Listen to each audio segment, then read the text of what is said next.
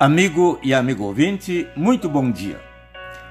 Na segunda carta aos Tessalonicenses, capítulo 2, versículo 2, o apóstolo Paulo escreve estas palavras: Não se perturbem facilmente, nem fiquem assustados se alguém afirmar que o dia do Senhor já chegou.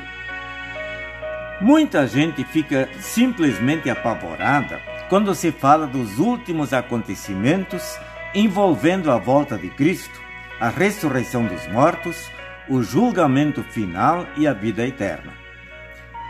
Durante uma aula de ensino religioso, o professor respondeu a algumas perguntas que os alunos estavam fazendo sobre esse assunto e um dos alunos começou a chorar com medo do dia em que tudo isto for acontecer. Será que existe alguma maneira de não ficar com medo de acontecimentos que podem nos levar à condenação?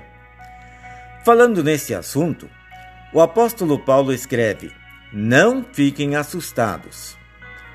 Mas como ficar tranquilo? Quais as razões que ele nos dá para que nós não tenhamos medo e não fiquemos desesperados diante desses acontecimentos que tendem a nos apavorar?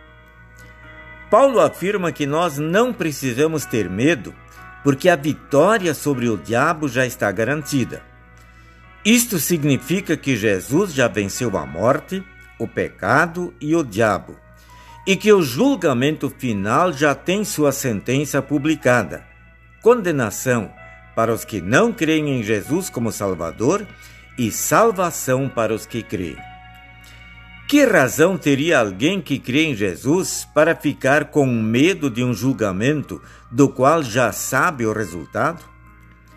Paulo recomenda: Por acaso vocês não lembram que eu lhes disse tudo isso quando estava com vocês? O apóstolo aponta para o papel da palavra de Deus para que a nossa confiança seja fortalecida e para que não precisemos ter medo do julgamento final.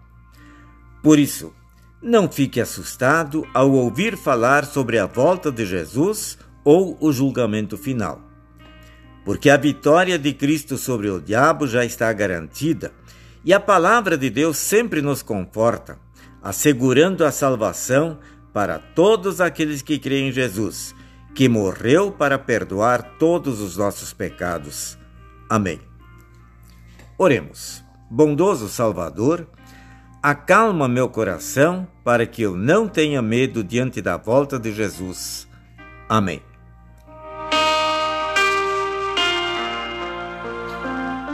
Esta mensagem, bem como as demais que iremos compartilhar nesta semana, foram escritas pelo reverendo Arno Bessel e se encontram no devocionário 5 Minutos com Jesus, edição especial.